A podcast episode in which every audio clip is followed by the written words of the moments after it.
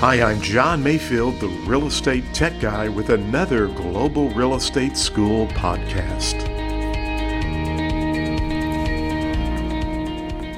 Welcome to the podcast. My name is John Mayfield, the real estate tech guy, and this is episode 163. Well, thanks for joining us on another podcast on helping you pass the real estate exam. I want to remind you that I have lots of great resources at globalrealestateschool.com.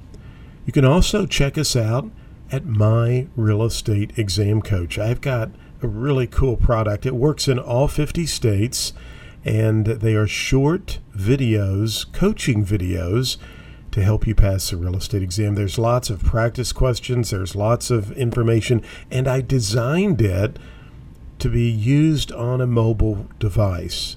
So you can take this with you, study wherever you are, watch short coaching videos, tips on questions you will probably see on the real estate exam to help you pass on the first time. It's all national content, and I encourage you to check it out.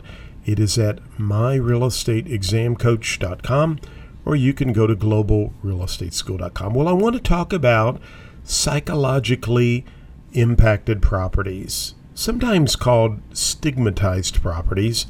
And of course, every state has different rules, but most states will tell you, and I encourage you to check your state law to be for sure, because I want to be very transparent. I have not researched the rule or the law in all 50 states, but in most states that I teach in, a seller or an agent does not have to disclose a psychologically impacted property or a stigmatized property. So, what is a psychologically impacted property or a stigmatized property? Well, when someone says there's a ghost in the home, a murder or suicide, maybe unfortunately, has taken place. Um, other things that could be psychologically impacted properties would be someone who's lived in the property with HIV, the HIV virus, or has died from HIV.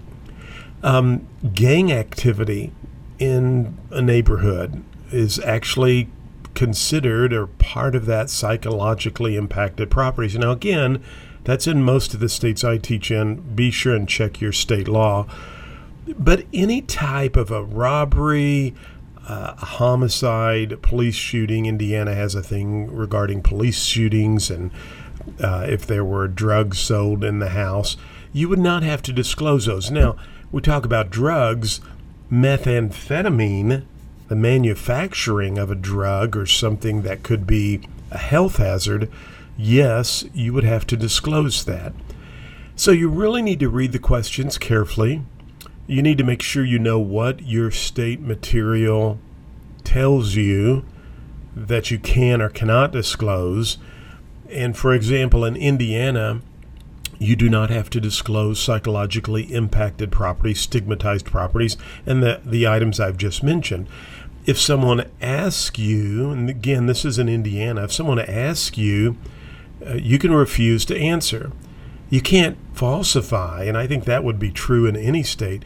You couldn't falsify an answer if someone asked you. I mean, in other words, if, if you knew that there had been a suicide in the home, the seller maybe told you about a suicide of a family member, and under the law, you do not have to disclose that. In most states, again, check your state for how it tells you as a real estate agent. In Indiana, it says you don't have to disclose that. If someone asks you, you can refuse to disclose.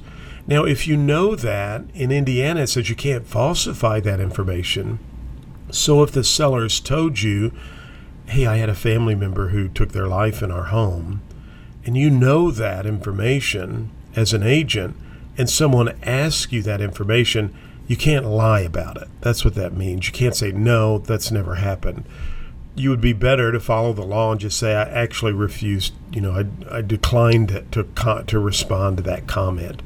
Again, you need to read your state laws and know about psychologically impacted properties because they will ask you that question on the exam.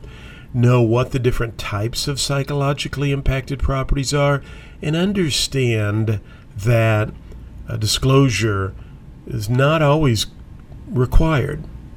This is a tough subject. You know, as I as I talk about this topic with you, I know all of us have loved ones that we've known personally, sometimes children, sometimes um, parents, but uh, even even family members that I've known who unfortunately have um, taken their life, and, and that's a, a horrible, horrible thing. I, I I want you to know it's difficult for me to talk about here on this podcast. At the same time, uh, I want you to know my heart goes out to you, and uh, and I I have people on my list I pray for every day who have lost sons or daughters or or others, and um, uh, you know I want you to know how challenging it is for me to talk about that. It is something you're going to see on the real estate exam, and it's something I need to address on the podcast. So psychologically, impacted properties. It could be someone who's died of AIDS or who currently has the HIV virus. It could be someone, um, you know, where robbery took place or there's gang activity that has taken place.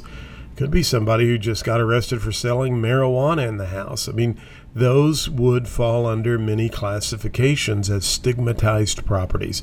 And under most states, check yours out.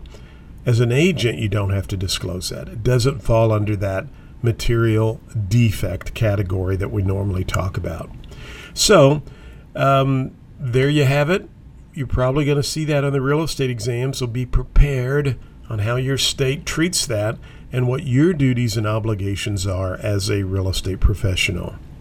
Well, I appreciate you listening to the podcast, and I want you to know that um, I hope you understand some things it's tough to talk about, even in real estate terms, because sometimes I have stories I use in real estate class, and and they're stories that sometimes I can tell people really enjoy the story, and then someone will come up to me afterwards and tell me a personal incident in their life, and and I think to myself, gosh, I'll never be able to use that story again. And I don't want to use that story again because I want people to know um, that we think about you and we care about you, okay? And I want you to be encouraged and know that, um, you know, you, you have a story to share with someone and to encourage their lives. So um, thank you for listening to the podcast.